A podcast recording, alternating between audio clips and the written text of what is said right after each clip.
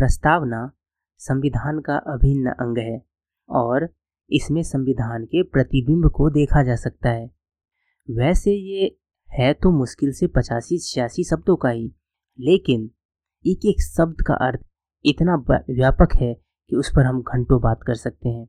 हालाँकि यहाँ जितना हो सके हम टू द पॉइंट रहने की कोशिश करेंगे। हम प्रस्तावना को तो समझेंगे ही, साथ ही साथ इससे रिलेटेड कई प्रश्नों का उत्तर भी जानेंगे। इस सब में आपका काम बस इतना है कि आप बस इसे ध्यान से सुने। तो सबसे पहला सवाल कि आखिर ये प्रस्तावना है क्या? दरअसल प्रस्तावना का मतलब होता है परिचय अथवा इंट्रोडक्शन यानी कि ये संविधान का परिचय अथवा भूमिका है। इसमें संविधान का सार होता है।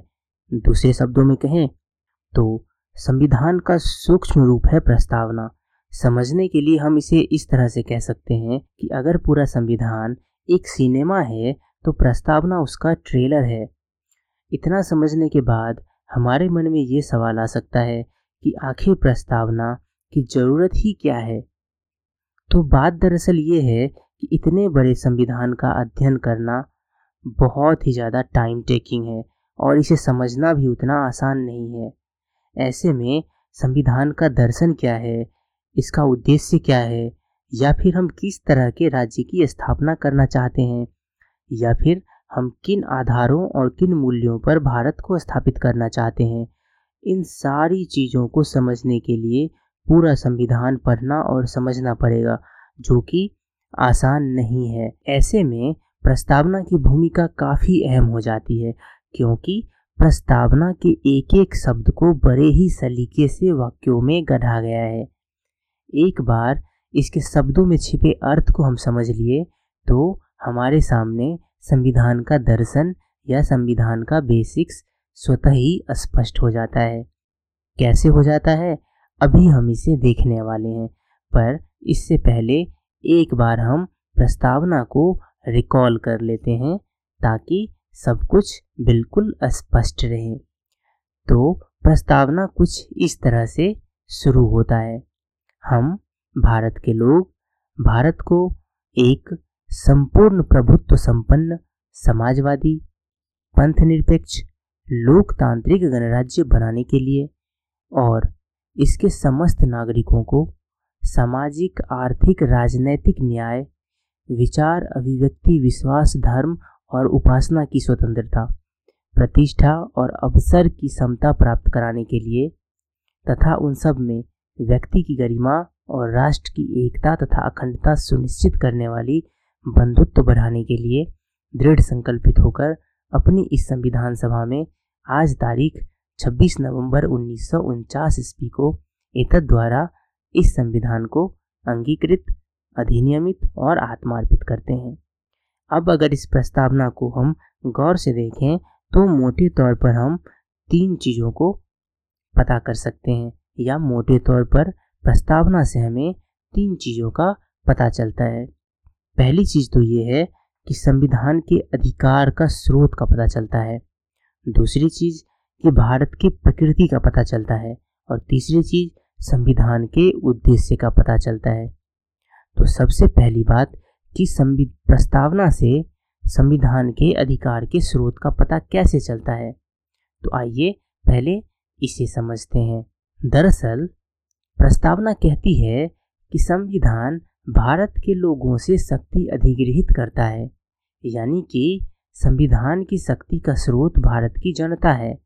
और प्रस्तावना में जो हम शब्द का इस्तेमाल किया गया है, दरअसल वो भारत की जनता को ही रिप्रेजेंट करता है। प्रस्तावना के पहले कुछ शब्द हैं, हम भारत के लोग, यानी कि we the people of India ये लाइन भारत में रहने वाले लोगों के महत्ता के बारे में बताता है। ये भारतीय लोगों की एकजुटता और सामूहिक सोच के बारे में बताता है। ये अन्य सभी पहचानों के होते हुए भी हम पहले भारतीय हैं, इसको दर्शाता है। किसी भी संविधान के सफल होने की एक कसौटी ये भी होती है कि वहाँ के लोगों की आस्था उस संविधान में है कि नहीं। इस संदर्भ में प्रस्तावना के अंतिम लाइन यानी कि इस संविधान को अंगीकृत, अधिनियमित और आत्मार्पित करते हैं, को पढ़ें या समझें तो ये सत्यापित हो जाता है कि हमने इस संविधान को खुद अपने लिए बनाया है। हमने खुद अपने आप को नियमों में बांधा है। हमने खुद इसे आत्मिक स्तर पर स्वीकारा है तथा इसके अनुरूप ही अपने जीवन मूल्यों को विकसित करने का प्रण लिया है। कुल मिलाकर कहें तो इस पूरे संविधान के केंद्र में हम हैं और हमसे ही ये संविधान है। हमने ही इसे सर्वोच्च बनाया है और हम इसी के द्वारा शासित होना चाहते हैं। इसीलिए हम संविधान के प्रति इतनी आस्था रखते हैं। तो अब आप समझ रहे होंगे कि किस तरह से प्रस्तावना संविधान के अधिकार के स्रोत के बारे में बताता है। अब जो हम दूसरी चीज़ समझने वाले हैं, वो है भारत की प्रकृति।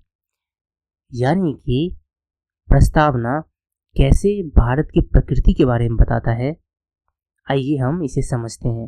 भारत किस प्रकार का देश है या फिर ये किस प्रकार का देश बनने की इच्छा रखता है, यह संविधान में लिखी इस वाक्य से पूरी तरह से स्पष्ट हो जाता है कि भारत एक संप्रभु, समाजवादी पंथ निरपेक्ष लोकतांत्रिक व गणतांत्रिक राज्य व्यवस्था वाला देश है। अब इसका एक एक शब्द काफ़ी गूढ़ अर्थ लिए हुए है। इस पूरे वाक्य को समझने के लिए ज़रूरी है कि हम इसके शब्दार्थ के साथ साथ इसके भावार्थ को भी समझें। तो आइए पहले उसे हम समझते हैं। सबसे पहली बात, कि संप्रभुता यानी कि सोवरेंटी का क्या मतलब है? तो सोवरेन शब्द का आशय है अपने मन का मालिक होना, अपना निर्णय स्वयं लेना, यानी कि स्वयं को संचालित करने के लिए किसी अन्य पर निर्भर न रहना। अब देश के संबंध में इसका मतलब ये है कि भारत न तो किसी अन्य देश पर निर्भर है और न ही किसी अन्य देश का डोमिनियन है, यानी कि किसी अन्य देश पर आश्रित नहीं है या कोई अन्य देश इसे नहीं चला रहा है। भारत किसी देश के अधिकार क्षेत्र के अंदर नहीं आता है और न ही कोई अन्य देश भारत का प्रशासन चलाता है। इसके ऊपर और कोई शक्ति नहीं है। और यह अपने आंतरिक तथा बाहरी मामलों का संचालन करने के लिए पूरी तरह से स्वतंत्र है। तो संप्रभुता का मतलब यही है। दूसरी जो चीज़ हमें समझनी है, वो है समाजवाद, यानी कि सोशलिज्म। दरअसल समाजवाद का मूल अर्थ यही है कि व्यक्ति से ज़्यादा समाज को महत्व देना। मतलब ये कि एक समाज के रूप में सभी समान है, इसीलिए सभी में धन एवं संपत्ति को समान रूप से बांट दिया जाएगा। अब समाजवाद के तहत एक व्यवस्था तो ये हो सकता है कि राज्य उत्पादन और वितरण के सभी साधनों को अधिग्रहित कर ले और फिर समानता स्थापित करे। यानी कि राज्य ही उद्योग धंधे चलाएँ, उसके वितरण पर भी राज्य ही नियंत्रण रखे। इस तरह का जो समाजवाद होता है, उसे राज्याश्रित समाजवाद या साम्यवादी समाजवाद कहते हैं। उदाहरण के लिए हम चाइना को ले सकते हैं। दूसरा ये हो सकता है कि उत्पादन और वितरण के साधनों पर राज्य के साथ साथ निजी क्षेत्र का भी अधिकार हो। कहने का मतलब ये है कि सार्वजनिक और निजी क्षेत्र साथ साथ काम करें। ये जो व्यवस्था बनता है, ये एक मिश्रित अर्थव्यवस्था का निर्माण करता है। और चूँकि इसमें राज्य के साथ साथ लोगों की भागीदारी भी सुनिश्चित की जाती है, इसीलिए इसे लोकतांत्रिक समाजवाद यानी कि डेमोक्रेटिक सोशलिज्म कहा जाता है। उदाहरण के लिए हम भारत को ले सकते हैं। हालाँकि ये याद रखिए कि उदारीकरण के बाद पूंजीवाद बढ़ता ही गया है। ये भारत में ही बढ़ा है और चाइना में भी वैसे ही बढ़ा है। लेकिन फिर भी अगर भारत की बात हम कर रहे हैं तो राज्य समानता स्थापित करने के लिए ढेरों ऐसी गतिविधियाँ करती है जो कि समाजवाद से संबंध रखता है। जैसे कि एलपीजी कनेक्शन मुफ़्त में देना, रहने के लिए घर की व्यवस्था करना खाद्य पर सब्सिडी देना, इस तरह की ढेरों सब्सिडियाँ सरकार जनता को देती है। तो ये जो चीज़ें हैं, वो दरअसल समाजवादी व्यवस्था से ही आती है। लेकिन ये सारी चीज़ें चूँकि एक डेमोक्रेटिक सेटअप में चल रहा है, इसीलिए हम इसे लोकतांत्रिक समाजवाद कहते हैं। और चाइना में जो चल रहा है, वो एक कम्युनिस्ट सेटअप में सारी चीज़ें चल रहा है, इसलिए हम उसे राज्याश्रित समाजवाद कहते हैं। यहाँ पर जो एक बात याद रखने योग्य है वो ये है कि मूल प्रस्तावना में समाजवादी यानी कि सोशलिस्ट शब्द नहीं था। इसे वर्ष 1976 के बयालीसवें संविधान संशोधन द्वारा जोड़ा गया। अब जो दूसरा जो टर्म है, वो है पंथ निरपेक्ष यानी कि सेक्युलरिज्म। तो आइए हम अब पंथ निरपेक्ष को समझते हैं। कई बार हम पंथ निरपेक्ष और धर्म निरपेक्ष को एक दूसरे का समानार्थी मान लेते हैं। अंग्रेज़ी में देखें तो दोनों के लिए सेक्युलर शब्द का ही इस्तेमाल होता है। तो इंग्लिश में तो कोई अंतर नहीं दिखाई देता, लेकिन हिंदी के मामले में ऐसा नहीं है। हिंदी के मामले में चीज़ें एकदम अलग हैं। दरअसल, जो हिंदू चिंतन है, उसके अनुसार कोई व्यक्ति धर्म से निरपेक्ष नहीं हो सकता है। या यूँ कहें कि ना ही उसे धर्म से निरपेक्ष होना चाहिए। क्योंकि जो हिंदू चिंतन पद्धति है उसमें धर्म का मतलब होता है श्रेष्ठ जीवन मूल्य जिसे कि धारण किया जा सकता है। जैसे कि चोरी न करना, क्रोध न करना, इंद्रियों को वश में रखना, सत्य के मार्ग पर चलना, विद्या ग्रहण करना, संयम रखना और क्रोध न करना इत्यादि जैसी जो चीज़ें हैं, वो धर्म के लक्षण हैं। तो ऐसे में सवाल उठता है कोई व्यक्ति इन सारी चीज़ों से निरपेक्ष कैसे हो सकता है? क्योंकि ये वे जीवन मूल्य हैं जो सभी को अपनानी चाहिए या इसमें सभी को विश्वास रखनी चाहिए। इसीलिए धर्म निरपेक्ष सही शब्द नहीं जान पड़ता है। वहीं पंथ निरपेक्ष की बात करें तो पंथ का मतलब पूजा पद्धति से होता है या यूँ कहें कि पंथ का मतलब कुछ खास विश्वास या मत से होता है। ऐसे में ज़ाहिर है कि पंथ से कोई निरपेक्ष हो सकता है। तो ऐसे में इंग्लिश के रिलीजन शब्द का हिंदी अर्थ पंथ ही सही प्रतीत होता है। तो अब आप समझ रहे होंगे क्यों धर्म निरपेक्ष की जगह पंथ निरपेक्ष का इस्तेमाल किया जाता है। अब सवाल ये है कि पंथ निरपेक्ष का राज्य या देश के संबंध में क्या मतलब है? तो राज्य के संबंध में पंथ निरपेक्ष का मतलब है कि राज्य का कोई रिलीजन नहीं होगा, यानी कि राज्य रिलीजियस मैटर से खुद को दूर रखेगा। चूँकि राज्य का कोई रिलीजन नहीं होगा, इसीलिए ये भी हम कह सकते हैं कि सभी रिलीजन राज्य के लिए समान होगा। जिस देश का अपना एक रिलीजन होता है, उसे सेक्युलर देश नहीं कहा जाता है। जैसे कि पाकिस्तान को हम ले सकते हैं। वैसे धर्म के बारे में हम बहुत सारी चीज़ें मौलिक अधिकार के तहत समझने वाले हैं, जो धार्मिक स्वतंत्रता का अधिकार हमें मौलिक अधिकार के तहत मिलता है। उसमें धर्म के बारे में बहुत सारी चीज़ें बताई गई हैं। जैसे कि उदाहरण के लिए, एक की अभी बात करूँ तो हम अनुच्छेद 27 को ले सकते हैं, जिसके तहत कहा गया है कि राज्य जनता के टैक्स के पैसों का इस्तेमाल किसी विशिष्ट धर्म की अभिवृद्धि के लिए नहीं कर सकता है। तो आप समझ सकते हैं कि राज्य को किस कदर धर्म से या यूँ कहें कि रिलीजन से दूर रखा गया है। यहाँ पर ये याद रखिए कि पंथ निरपेक्ष शब्द मूल प्रस्तावना का हिस्सा नहीं था। इसे भी बयालीसवें संविधान संशोधन अधिनियम 1976 के माध्यम से संविधान में जोड़ा गया। अब अगला टर्म जो हमें समझना है, वो है लोकतंत्र। अब ये एक ऐसा टर्म है, जिसके बारे में हमें बहुत कुछ पहले से ही पता होता है, क्योंकि हम पहले ही एक लोकतांत्रिक व्यवस्था को जी रहे हैं। तो इसके बारे में हमें विस्तार से बात करने की ज़रूरत नहीं है। बस हमें इतना याद रखना है कि लोकतंत्र दो प्रकार का होता है, एक प्रत्यक्ष लोकतंत्र और अप्रत्यक्ष लोकतंत्र। तो भारत का जो लोकतंत्र है, वो अप्रत्यक्ष लोकतंत्र है और संसदीय व्यवस्था पर आधारित है, जिसमें कि कार्यकारिणी यानी कि एग्जीक्यूटिव अपनी सभी नीतियों और कार्यों के लिए विधायिका के प्रति जवाबदेह होता है। अब ये जो संसदीय लोकतंत्र है या संसदीय व्यवस्था जो है, ये क्या है, इसे हम विस्तार से एक दूसरे पॉडकास्ट में समझने वाले हैं। अब आइए हम अगले टर्म यानी कि गणतंत्र पर बात करते हैं। दरअसल, एक लोकतांत्रिक राज्य व्यवस्था को दो वर्गों में बांटा जा सकता है, राजशाही यानी कि मोनार्की और गणतंत्र यानी कि रिपब्लिक। राजशाही व्यवस्था में राज्य का प्रमुख उत्तराधिकारी व्यवस्था से पद पर आसीन होता है। यानी कि राज्य के सर्वोच्च पद पर आसीन व्यक्ति को चुना नहीं जाता है, बल्कि उसे विरासत में वो पद मिलता है। जैसे कि ब्रिटेन में आप देख सकते हैं कि ब्रिटेन की जो महारानी है, उसे जनता नहीं चुनती, बल्कि वो अधिकार उसे विरासत में हासिल है। वहीं गणतंत्र व्यवस्था में राज्य का प्रमुख हमेशा प्रत्यक्ष अथवा अप्रत्यक्ष रूप से एक निश्चित समय के लिए चुनकर आता है, जैसे कि अमेरिका और भारत में होता है। भारत का संवैधानिक राष्ट्र प्रमुख यानी कि राष्ट्रपति चुनकर आता है। इसीलिए हम एक गणतंत्र है और गणतंत्र दिवस को इतनी प्राथमिकता देते हैं। तो प्रस्तावना के अनुसार ये रहा भारत की प्रकृति, कि भारत किस प्रकार का राज्य है या फिर किस प्रकार राज होने का दावा करता है? अब हम इसके तीसरे पॉइंट की बात करेंगे कि प्रस्तावना से कैसे पता चलता है कि संविधान का उद्देश्य क्या है। तो प्रस्तावना को अगर हम पढ़ें तो प्रस्तावना में न्याय, स्वतंत्रता, समता और बंधुत्व शब्द आता है। ये जो टर्म है, यही संविधान के उद्देश्य हैं।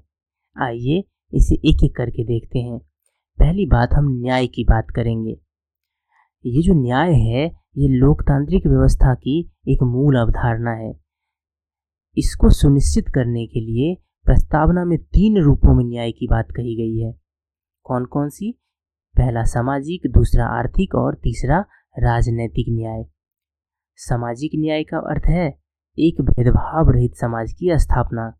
दूसरे शब्दों में कहें तो हम कह सकते हैं कि हर व्यक्ति के साथ जाति, रंग, धर्म, लिंग के आधार पर बिना भेदभाव किए समान व्यवहार करना।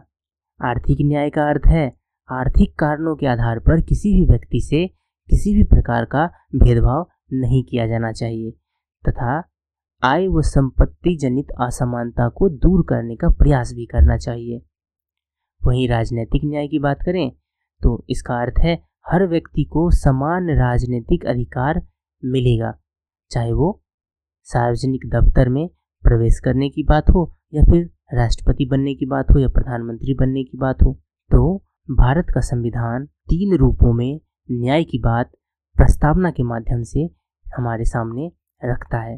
अब हम बात करेंगे स्वतंत्रता की प्रस्तावना, स्वतंत्रता के बारे में क्या कहता है। तो पहले तो हम ये जानें कि स्वतंत्रता का मतलब क्या होता है। तो ज़ाहिर है, स्वतंत्रता का मतलब है लोगों की गतिविधियों पर किसी भी प्रकार का कोई रोक ठोक का ना होना, प्रस्तावना हर व्यक्ति के लिए मौलिक अधिकारी को ज़रिए, मौलिक अधिकारों के ज़रिए पाँच प्रकार की स्वतंत्रता की बात करता है।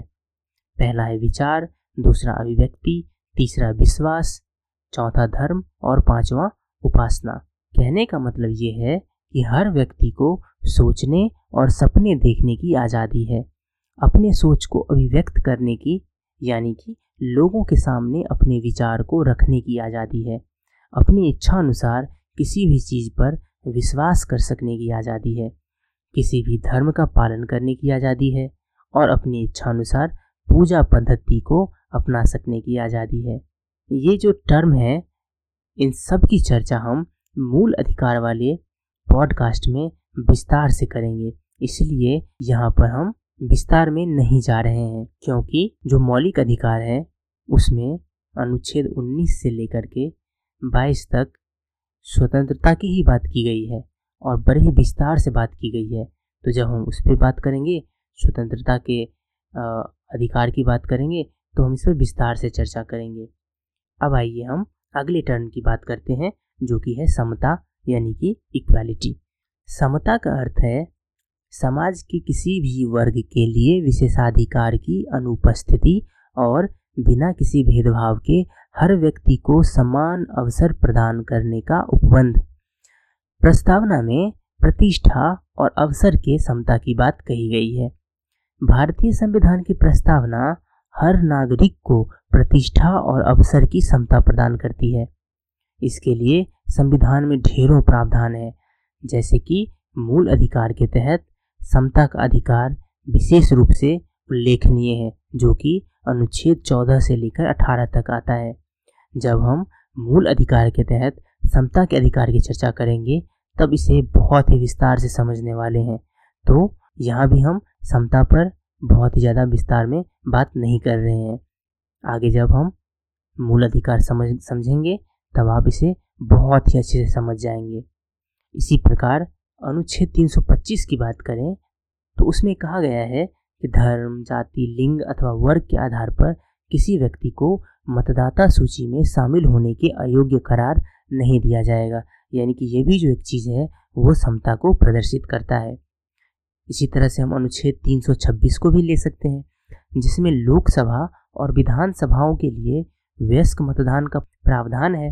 हालाँकि, ये भी जो अनुच्छेद 325 है या अनुच्छेद 326 है, इस पर भी हम आगे बहुत ही विस्तार से बात करेंगे। ये सब सारी चीज़ें चुनाव आयोग के तहत आता है। तो जब हम चुनाव आयोग को समझेंगे तो इसे विस्तार से समझेंगे। अब प्रस्तावना के एक और शब्द की हम बात कर लेते हैं, जो कि है व्यक्ति की गरिमा, यानी कि डिग्निटी ऑफ़ पर्सन व्यक्ति के गौरव या गरिमा का अर्थ है संविधान न केवल वास्तविक रूप में भलाई तथा लोकतांत्रिक तंत्र के मौजूदगी सुरक्षित करता है बल्कि यह भी मानता है कि हर व्यक्ति का व्यक्तित्व पवित्र है। इसी तरह से प्रस्तावना में एक और महत्वपूर्ण शब्द है, वो है बंधुत्व, यानी कि फ्रैटर्निटी बंधुत्व का अर्थ है भाईचारे की भावना। संविधान एकल नागरिकता व्यवस्था के माध्यम से भाईचारे की भावना को प्रोत्साहित करता है। इसी तरह से मौलिक कर्तव्य या अनुच्छेद इक्यावन को भी कहता है कि हर भारतीय नागरिक का कर्तव्य होगा कि वह धार्मिक, भाषाई, क्षेत्रीय अथवा वर्ग विविधताओं से ऊपर उठकर सौहार्द और आपसी भाईचारे की भावनाओं को प्रोत्साहित करें। प्रस्तावना साफ़ साफ़ कहती है कि बंधुत्व में दो बातों को सुनिश्चित करना होगा। पहला, व्यक्ति का सम्मान और दूसरा, देश की एकता और अखंडता। यहाँ पर भी यह जानना ज़रूरी है कि अखंडता शब्द को बयालीसवें संविधान संशोधन अधिनियम 1976 द्वारा प्रस्तावना में जोड़ा गया था। इस तरह से देखें तो हमने तीन शब्दों के बारे में ज़िक्र किया, जिसे कि बयालीसवें संविधान संशोधन अधिनियम 1976 के माध्यम से प्रस्तावना में ऐड किया गया। ये जो तीन शब्द हैं, वो है समाजवादी, यानी कि सोशलिज्म पंथनिरपेक्ष यानी कि सेक्युलरिज्म और अखंडता, यानी कि फ्रैटर्निटी तो यहाँ तक समझने के बाद हमने प्रस्तावना के माध्यम से तीन चीज़ों को समझ लिया है। पहला तो हमने ये समझा कि प्रस्तावना संविधान के अधिकार का स्रोत कैसे है? प्रस्तावना संविधान के अधिकार के स्रोत के बारे में कैसे बताता है? दूसरा हमने भारत की प्रकृति के बारे में समझा। और तीसरा हमने संविधान के उद्देश्य के बारे में समझा। तो कुल मिलाकर यही है प्रस्तावना की मूल बातें।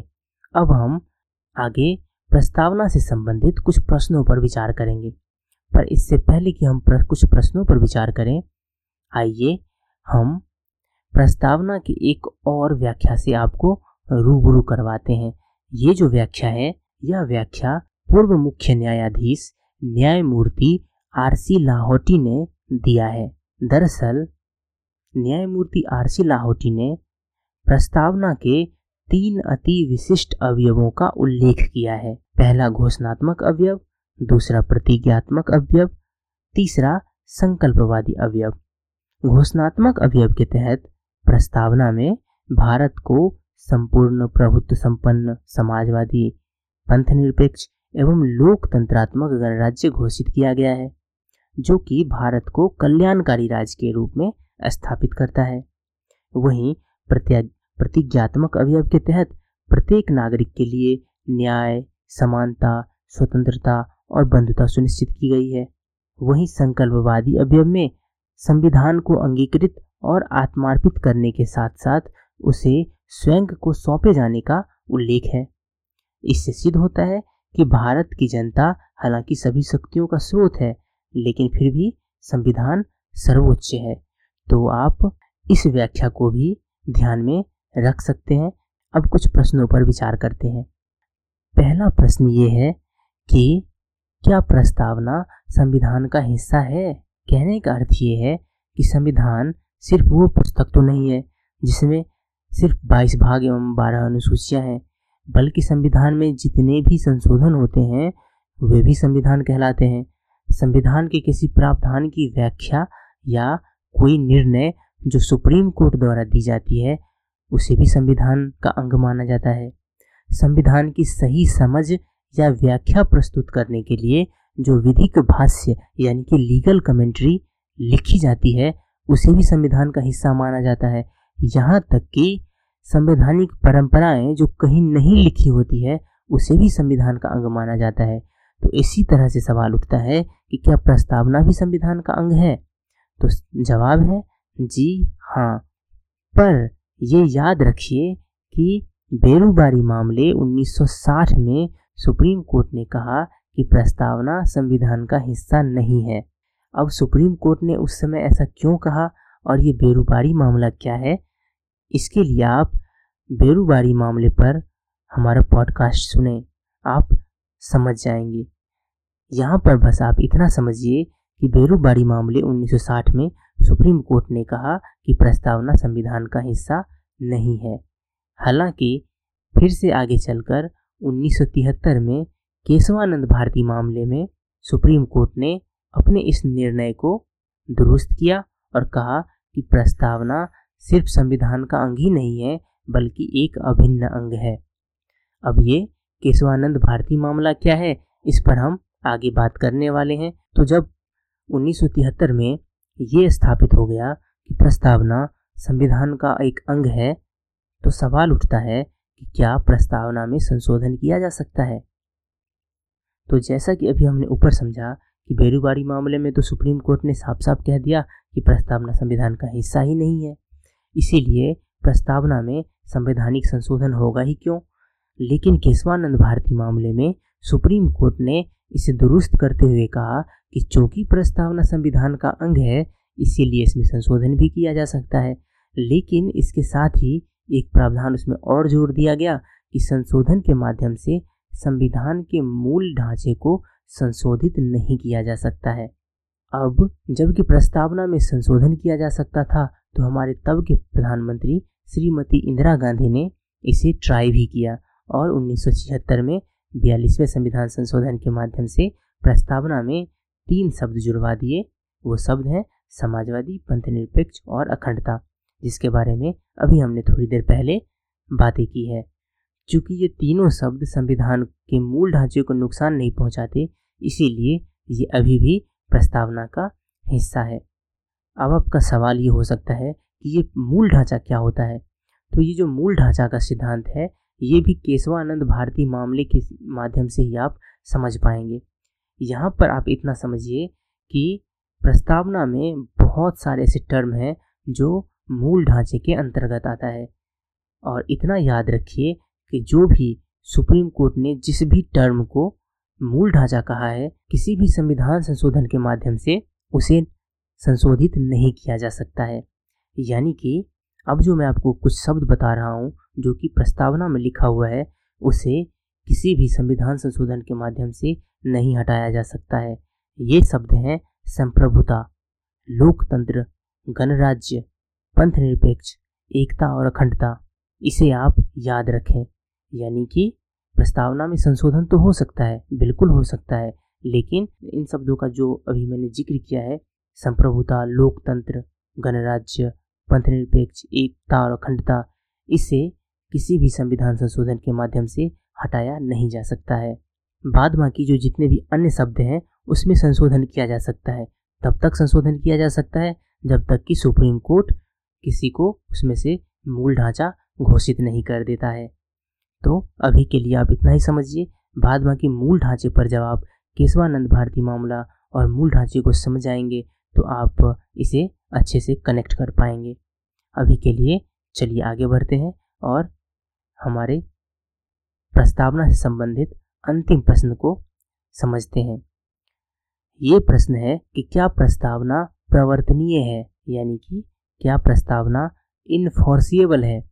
इसका मतलब ये है कि जिस तरह मूल अधिकार प्रवर्तनीय होता है, यानी कि जब आपका मूल अधिकारों का हनन किया जाता है या मूल अधिकारों का हनन होता है तो आप सीधे सुप्रीम कोर्ट जा सकते हैं।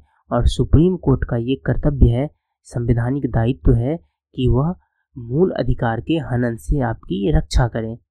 उसी तरह से क्या प्रस्तावना में लिखी हुई किसी, लिखी हुई बातों के हनन पर न्यायालय जाया जा सकता है?